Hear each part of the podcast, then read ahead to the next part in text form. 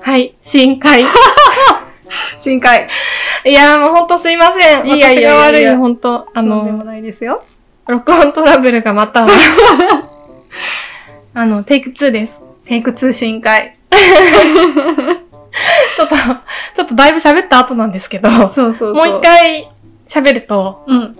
あの、最近ね、あの、ツイッターでね、うん。ちょっとこう、酸っぱいコーヒーなんて美味しくないみたいなツイートがバズってたんですよ。うーん。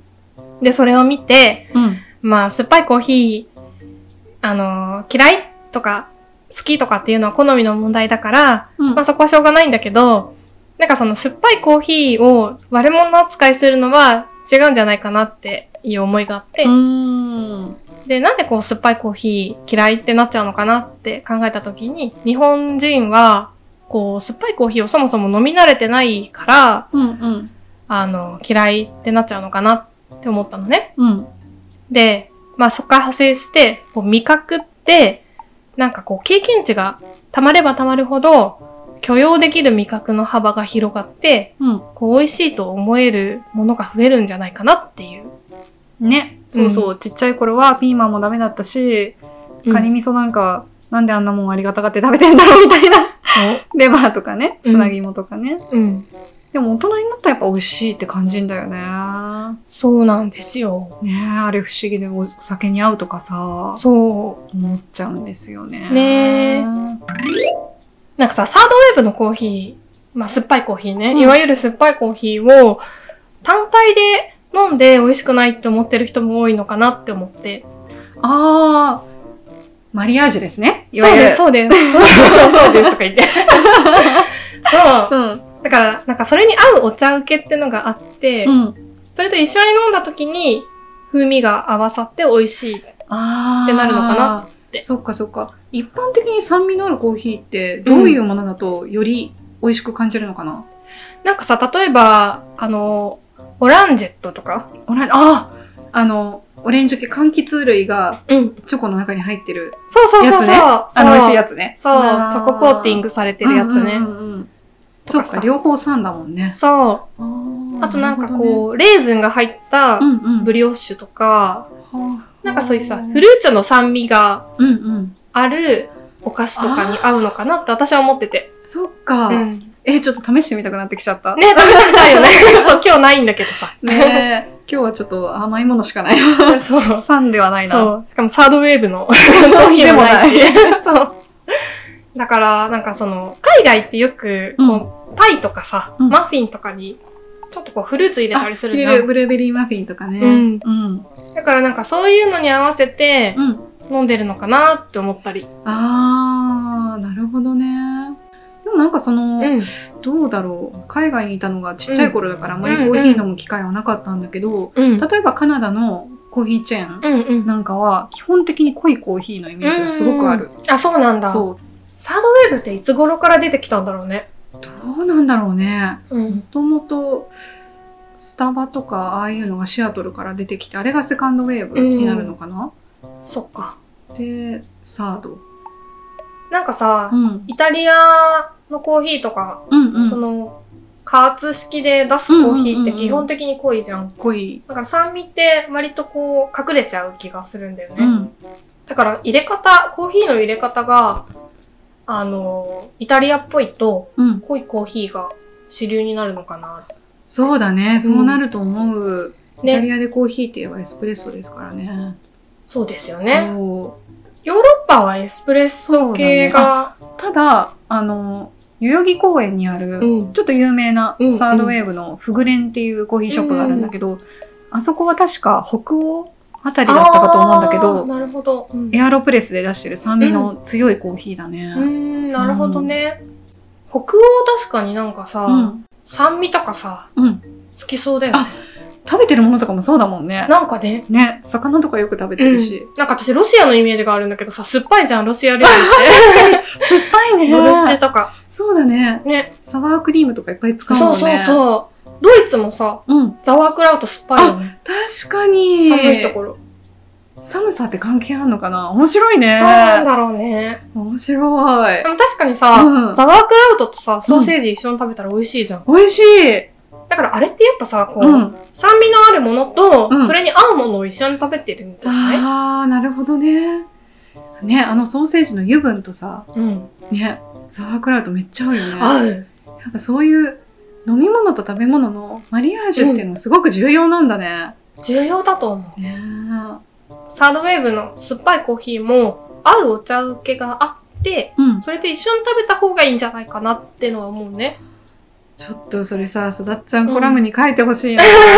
いや、もうこれ本当余談なんですけど、ん私、すだっちゃんの書くあのワインのコラムが大好きなんですよ。ええ、ありがとすごく勉強にもなるし、 うん読んでて普通に楽しいし、で、この間マリアージュの記事があったのね。うんで、ここと、この食べ物は酸味が強いとか、いろいろこうんうチャート式にしてあって、あーこのワインと合わせると、どういうポテンシャルが広がるのかっていう、なんか、自分でやってもいいんだけど、そこまで科学的に考えてないかう。ら、う ん。 すごく楽しかったんだよね。ええ、ありがとう。そう、最新の記事ですね。ね。そうです。チェックしてますよ、私は。ありがとう。優しい海ちゃん。 そう、それも私、ねそう、ワインのコラムを書いてるので、うん。よかったら読んでくださ い。宣伝。宣伝。 コーヒーもそういうのやったら、絶対楽しいよね。でもあると思うんだよね。うんやっぱチョコレート風味とかさ、黒糖風味とかあるじゃん。あるある。やっぱ黒糖風味だと、比較的和菓子にも合わせやすいかなとか思うし、だから絶対さ、日本のお菓子とかでもさ、そのうん酸味の立ってるコうんうんーヒーに合うもの、より良さを引き出すものって絶対あるよね。そうん。う。なんかさ、やっぱさ、こう、朝起きて最初にカフェイン摂取の目的で飲むコーヒーは、うんうん確かに濃くて、うんなんか苦味のあるものの方がいいなって思うけどさ、ガツンとね、目覚まさせてくれる。そう。でもアフタヌーンティー的に楽しむんだったら、酸味のあるコーヒーをたまには飲んでもいいかなとかさ、なんかそういう感じな気がしてて。確かにね。だからこう、酸味のあるコーヒーを、なんかこう頭ごなしに否定するんじゃなくて、ん。このコーヒーはどうやったら美味しく感じるのかって、研究した方が楽しいんじゃないって思ううね。んうんうんうんう。ん。ね、なんか物の見方としてなんか、ちょっと損してるよね。そうそうそう、ね損してると思うそ。うん。なんか、ね。そう、だからさ、あん肝もさ、今では大好きなそう今日あん肝もさ、そのままだと生臭いし、なんか、もしゃもしゃするし、うっんて思うけど、日本酒と合わせた時のさ、あの、ね、感動。最高に美味しい。なめろうもそなめろうもそうだよなめね。ろうもそうわかるわ、そう。ちょっと、我々酒飲みだから。う。本当だね。うん。 なんかこう、味わい関連はさ、うん。考えると奥が深くってさ、うん。意外と、これとこれ合わせると意外と美味しいぞみたいなの結構あったりするんだよね。あうんなんかすっごい辛いチョリソーにうんうんパッションフルーツのジャムを塗ると結構美味しいとかあ。えー、何それやあるらしい。 ってみたいかも。そう。あーなんか今のところは定番のものしかわかんなくて、うん。なんか、いわゆる、ほうんうら、んしゃぶりにさ、牡蠣が合うとかさ、そういう。そうね。ね。で昔さ、ん。キュウリに蜂蜜かけるとメロンの味になるみたいなのなかっあーなんかなんだっけ、そういうのあるよね。あの、何かに醤油、バニラアイスに醤油で。た。違うよ、プリンに醤油でウニだよ。あ、そっそう。かああーいろいろあるね。ったよね、 そういうの。ねえ。きゅうりに蜂蜜か。でもなんか私一回やったけど全然メロンの味じゃなかったけど。 なんだろう、塗り方とかあるのかなうん、なんかね、蜂蜜の味だったよ。蜂蜜ただただうん蜂蜜がただ勝っちゃう。蜂ごめん、と突如思い出したんだけど、蜜うん。あの、ここ数年気に入ってる食べ物があって、なになにじゃがいも、あの、じゃがバターってあるじゃん。うん。あれに塩辛を乗っけるんですよ。おー美味しそう美味し何それ北海道フェアうん。に、あの、なんか、毎年、うんあの、公園でうん代々木公園で開かれてる北海道フェアっていうのがあるんだけど、そこで教えてもらった食べ方でえー、美味しそう。大好き日本酒にも合いそうだしね、えビールにも合いそうだしそ。うなのそうなのいいね ねえー。ほんと我々お酒が大好き だね。でもなんかさ、飲み物とうん食べ物を組み合わせて楽しむってすごい文化的だなってそうね。思うんだよね、うん。うんもちろん日本酒もそうだし、うんうんうん。いや、言ったらさ、うんワインもなんで発酵しようと思ったんだろうとかいうの、あれじゃん。いや、日本酒もそうなんだけど。うんあれでしょワインはさうん。あのブドウ天然のブドウ野生のブドうウんうんうんうんをすりつぶして、うん。置いといたら勝手に発酵しちゃって、うん。お酒に変わっちゃって飲んだら意外と美味しかったからみたいなのが始まりっていうよね。って聞くことはあるよね。うん、でもなんかそれに美味しさを見出して、うん、ね、飲んじゃうってところがすごいなと思って。そうそうそう そう。ね飲ん飲めないよねね怖くてね。そう。あこれ腐ってんじゃんって多分思うじそうゃん。そうそうだからそれこそ酸味があったりとかして、腐ってるって感じると思うんだけどそうそうそうそなんで最初に飲もうと思ったんだって。う。ねコーヒーもそうじゃん。なんでいいって、粉々にして、そうおそう湯で抽出するって、思なんでそんなこと考えるのって思うう。ねねだからやっぱよっぽど香りがうん。いい感じだと思ったんだろうね。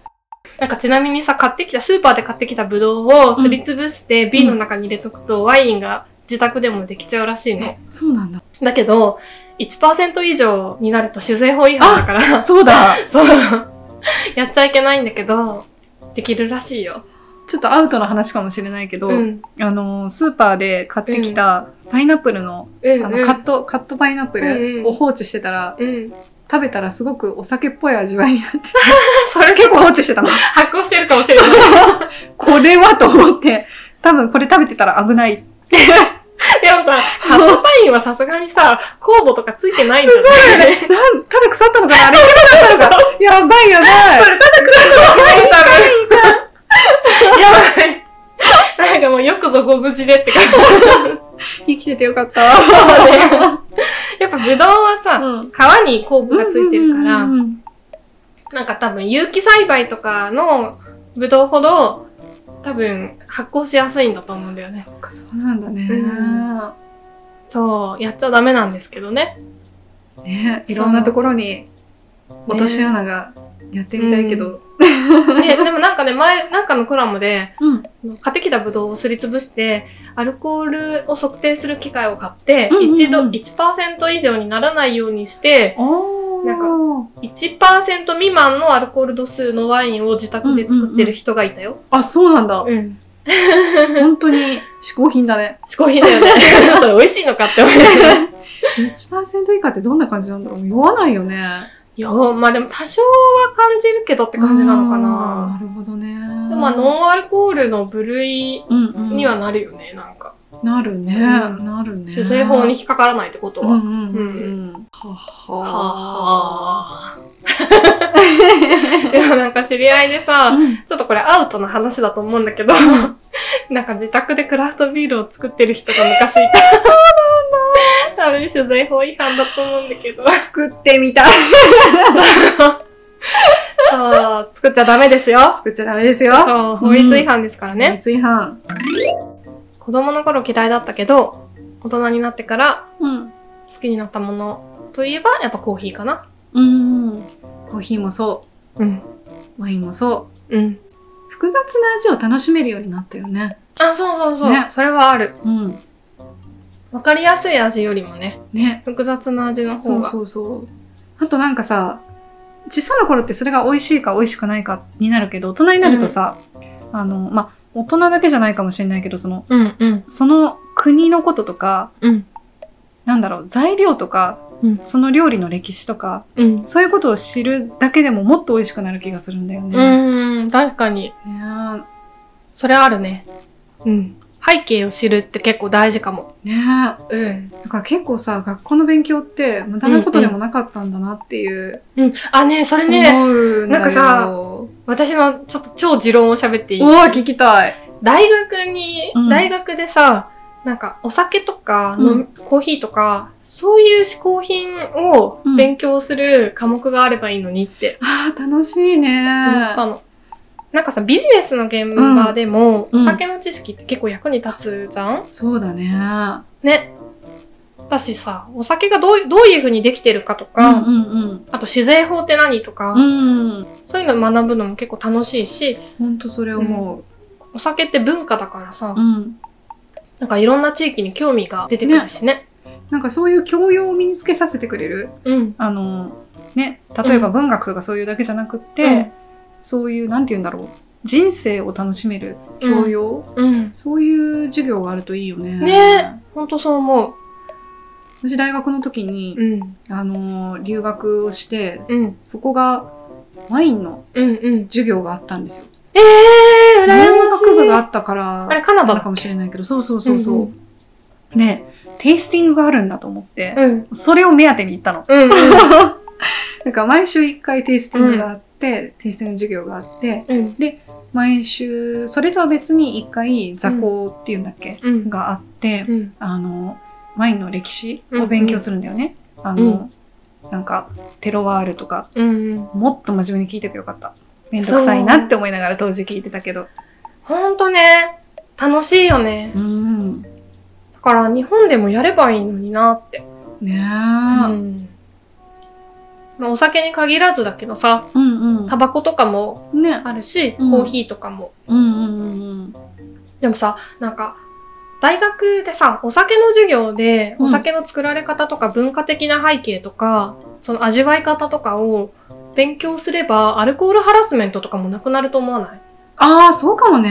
いね。確かに。人はこれだけしか許容できないよとか、そうそね、う人にそよう。って違うよとかさ。う。ん。アルコール分解の仕組みとかもうんうん。学べばいいと思うし、ねあとなんかさ、ビールとかもさ、うん。本あんな風に無駄に瓶ビール一気飲みとかさ、当だよ。もったいないそう、 よね。あんなこと、ねもったいなくてできないじゃん。うん。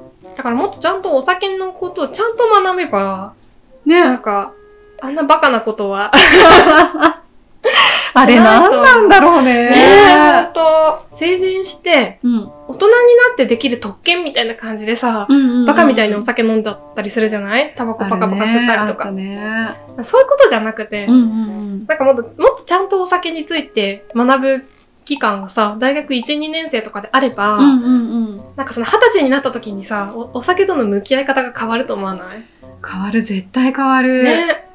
なんかもったいないよねせっかくお金出すんだったらさ、うんそれはちゃんと自分が理解した上でさ、これが美味しいなこれって美味しいのかなとかねでもなんか今のなんか最近そのうんうちの会社に入ってくうるん新人の子たちの話を聞いてるとうんうんお酒飲まない子結構いてあ、やっぱそうなんだ。。そうんあの無理やり飲むもんじゃないからっうん。ていうことで普通にジュースとか飲飲んでる子もいて、でもまあ正しいねは正しいうね。んあじゃあちょっと風潮って変わってきてるのかなって思ったその時そうだうね、んでもなんかさ、お酒に弱い人はもちろん、んうんうんお酒そんな無理して飲むべきじゃないけど、飲める人はさ、楽しめばいいのにねなと思う、ちょっ探と求してほしいそうそうそう。楽しいんだよ、本当に。ねえ実はオーストラリアって18からお酒飲んでいいのね、うんそうなんだ。成人が18成歳。人が18なのでうんうん私はあの国では18から飲んでた んですけどそうそれでうん。日本の大学に行ったからうん。みんながすごい飲み方してるのにすごくびっくりしてそううんいうふうに飲む文化もないからうん。うん。あれって多分日本特有でうん。うん。あ、のオーストラリアもそうだしうん。北米もそうなんだけど、うん。バカスカ飲むっていうのがあんまりないんだよね。うんやっぱなんかアルコール度数がうさ、ん日本日本の大学生が飲むアルコールって低めのアうんうルんコール度数のものが多いからさ、うん逆にバカしか飲めちゃうのかなっていう気もするよね。ああ、なるほどね。ままあ、焼酎とかはうん、あれだけど、ビールとかカクテルとうか、んうんうんうん。んそうだね、確かに。強いの飲むときはショットだったもんな。かっこいい なんかちっちゃい時からお酒に親しんでるまあ飲んでるって意味じゃなくて、うん。なんかこう生活にお酒が入り込んでるような国の方が、うんあんまりお酒に飲まれない感じがするよね。かもね。うんあとは体質もあるなって思った。あ、やっぱ外国人強いうん。強い強い。ね。あの、アセト、アセアルデヒドじゃなくてあ、だっけそんな名アセ前トアルね。デヒドだっけあるね。う。うんん分解酵素みたいなのがね、たくさんあるんだよね。ね、そうそうそうそう。だから楽しいだろうなって思った。一回の食事でたくさん飲むことができて。ねほんとほんと。アジア人はね、分解できないから。うん。まあ、たしなむ程度に。うん。でもなんかほん飲みと、たいけど。ワインとかもさ、背景知れば、うん。その、ちょっと飲むだけ、たしなむ程度でも、十分楽しめるから、ね。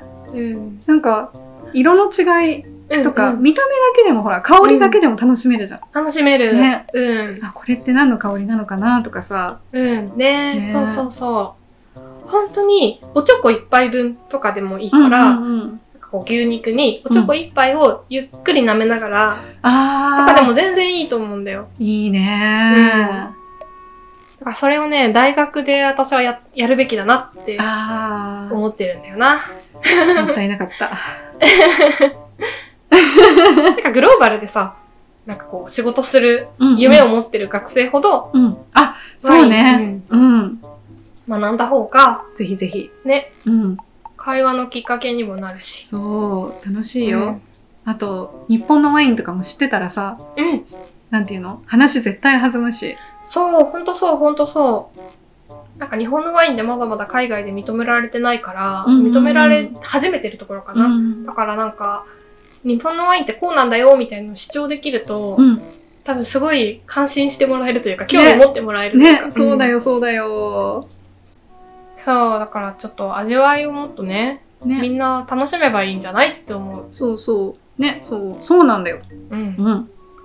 楽しんでいみなこ受け入れる方向で行こう。うん、そうだよ。う。屋根はん